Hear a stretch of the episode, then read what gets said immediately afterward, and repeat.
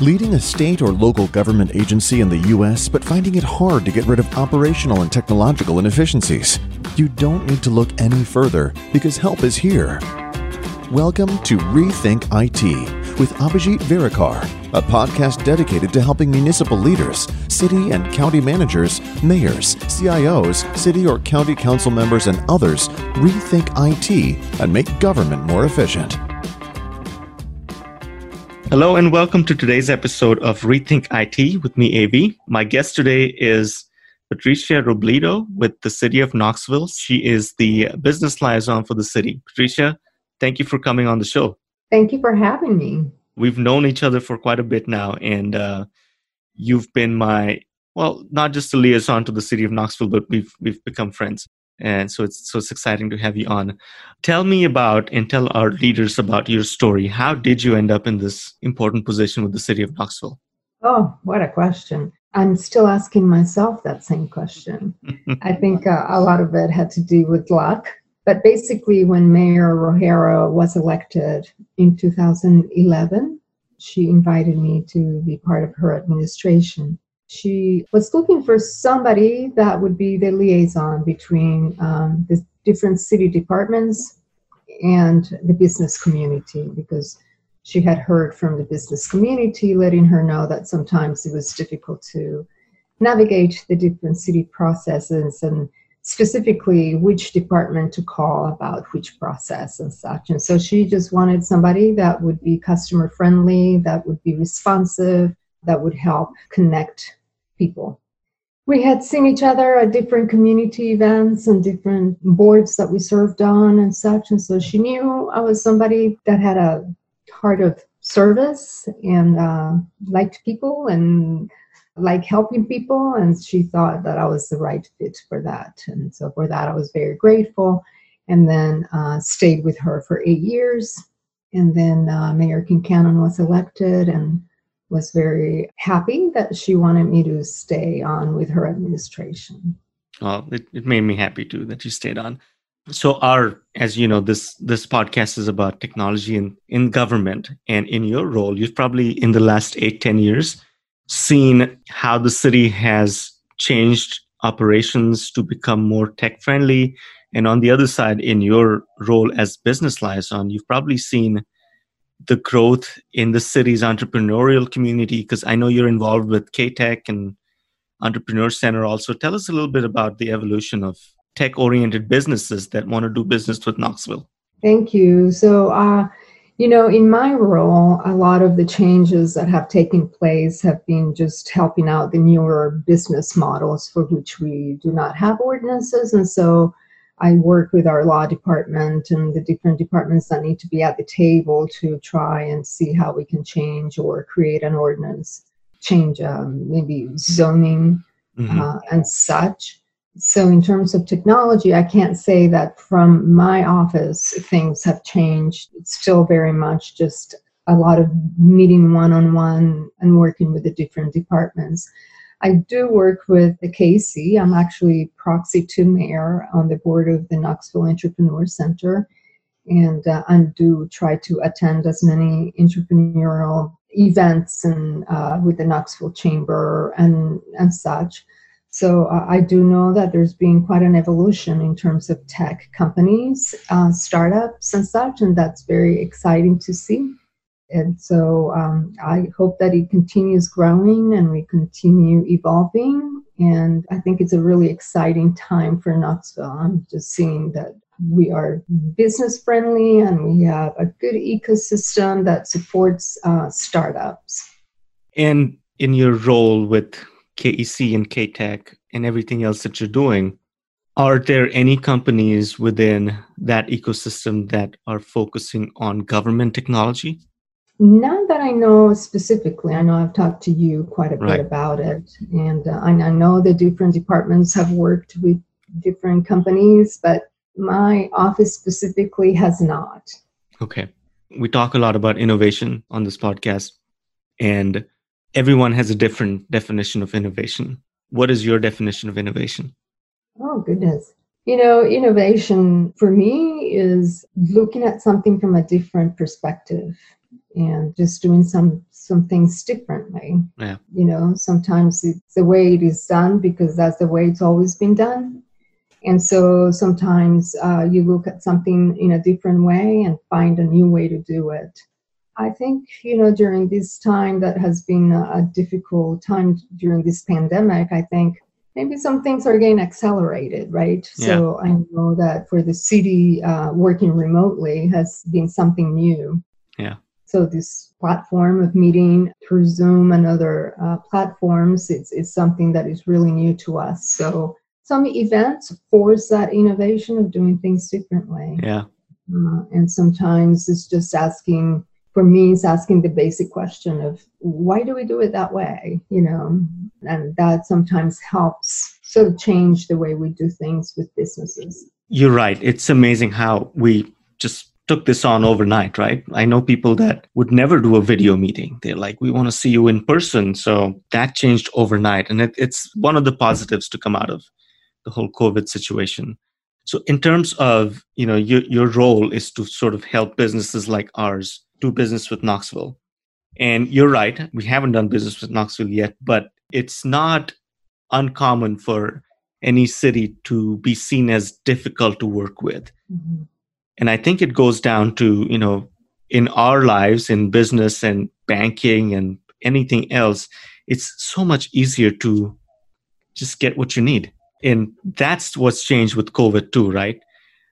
We used to submit RFPs, we still do, maybe four or five a month through paper. And all of a sudden, they're okay with receiving email responses now, right? So, do you see that as part of your role to sort of work with your city counterparts to say, hey, this isn't working for our businesses. Can we pivot and do things differently? Yeah, absolutely. I think that this has been a, an opportunity to learn how to do things differently. Of course, Mhm. as you know, the city is under a cyber attack at the moment. And so, you know, that is also changing things up of how do we get things done when we don't have access to certain things. Um, Yeah. Yeah, I think sometimes there are systems set in place that make the processes longer. And there's those processes are there for a reason. So if i'm in private industry if we're talking for example procurement and you know if i'm a private business uh, i can go tomorrow and buy a hundred pens and not think about it. Yeah. You know in, in government it's different. We, we need to see you know how many bids we get and it's more of a competitive process and we want to make sure that we spend taxpayers money in a fair way and such. And it is it is sort of that balance and that struggle of having to do things a certain way and then making it easier for businesses to do business with the city. And uh, we have a great team in uh, purchasing department that is trying to really do outreach and uh, help the small companies and minority owned companies to be able to come to the table and be able to participate in those processes. Those guys are great, by the way, Pam and Penny. Yes. So you it sounds like you and I connect on so many different levels, but you mentioned the word business process. It's critical, right? The systems come second. You, you can have the best technology in the world. If your processes are broken, it doesn't work. So it feels good when you say business process and how important it is in, in, in your line of work. What are some of the major projects you have going on right now? I know one the I don't know if it was last time, but the time before that, you were working on the scooter project for Knoxville. Mhm. How did you roll that out? Because I know it, it was a challenge because no one has done it before. Uh, not in Knoxville, but it was it was done in other places. How's it working for you guys? Yeah, that it's always a challenge, right? The same thing for the food trucks uh, that Yeah. sort of came under my office as well. So, like anything else, you have people who you have the public process, which Mhm. also, you know, is another thing to consider. And uh, you know, some people love them, some people hate them. Yeah. And so it's trying to find a balance. At the end, you know, I, I said to a coworker once, I said, I feel like nobody likes me. I'm like, you know, like I'm not doing right by anyone. And he said, You're actually, you know, that's a good sign that you're really doing it right because you're not pleasing one side or the other. You're Yeah. trying to sort of, you know, come to to some sort of a middle. I like the word pilot. Pilots work really well because we are able to introduce something new to the community. Mm-hmm. And it's a test. And so we're not married to it. It's not right. something, it's not a permanent ordinance. And it gives us a chance to work on any bugs and any anything that comes up. We'd had the pilot program for the food trucks, and we had a pilot program for, uh, and we're still under a pilot for the scooters. Uh, of course, now through the pandemic, those are down, right? So because we don't want that transmission and such, so they're not part mm-hmm. of the mm-hmm. reopening right now. But it's a lot of different things that come. Not a, a lot of moving parts. So you you have to consider what KPD thinks about it, what traffic engineers think about it. Of course, the law department is involved in all of it. So it's a lot of different moving parts to get to somewhere. Uh, Visit Knoxville also has become a great partner in this and helping us educate the public in terms of where they can park them. And, you know, the challenge is that these business models are in other places under different rules. And so mm-hmm. people coming to Knoxville and do what they did in another city, which is totally opposite of what we allow. So in some cities they're not allowed on sidewalks, in some cities only allowed in sidewalks. So it's all it's it's a little complicated when you introduce something new to the public. Right. There's a lot of education that goes into it and a lot of moving parts. I have to say I was very um, very much a part of the choosing the companies to do the pilot, but the day to day kind of a thing uh, fell into my coworker Chip and Brian with sustainability. They did a lot of the day to day issues that would come up. Mm-hmm. And now we have somebody else that that is doing it. So yeah you know the challenge with these newer business models too is that you don't realize how much time they take. And I'm an office of one. So it's a little challenging to take on these things that you think you're just going to launch them mm-hmm. and they're going to be on their own and, you know, sort of self managed, and they're not. No. So it, it takes a lot of investment from government to allow these newer business models because it just takes a lot of time. Right. But I think it also sends a message to the community that we are a city that is open to trying these new innovative businesses and you know micro transportation is something that the community wants that cities benefit from having choices for folks right so it's it's all of kind of a give and take. Your role is pretty unique. Like i don't think i've met any other business liaison in my years oh. of doing business. You that you are. Um, and maybe they made the role for you because i don't i can't think of anyone else doing it as well as you do. What keeps you motivated? I mean you're in year what year 10 of your job with knoxville? Yeah yeah. So i'm in job yeah so we i did eight years uh, with mayor rogero and I mean the first year with mayor kincannon. Okay. Mm-hmm. you must really like it. I do. I, I feel very lucky. So you know i'm I'm an immigrant from Colombia, South America, and uh, I came uh, to the US, actually to Knoxville, Tennessee, when I was 17 years old.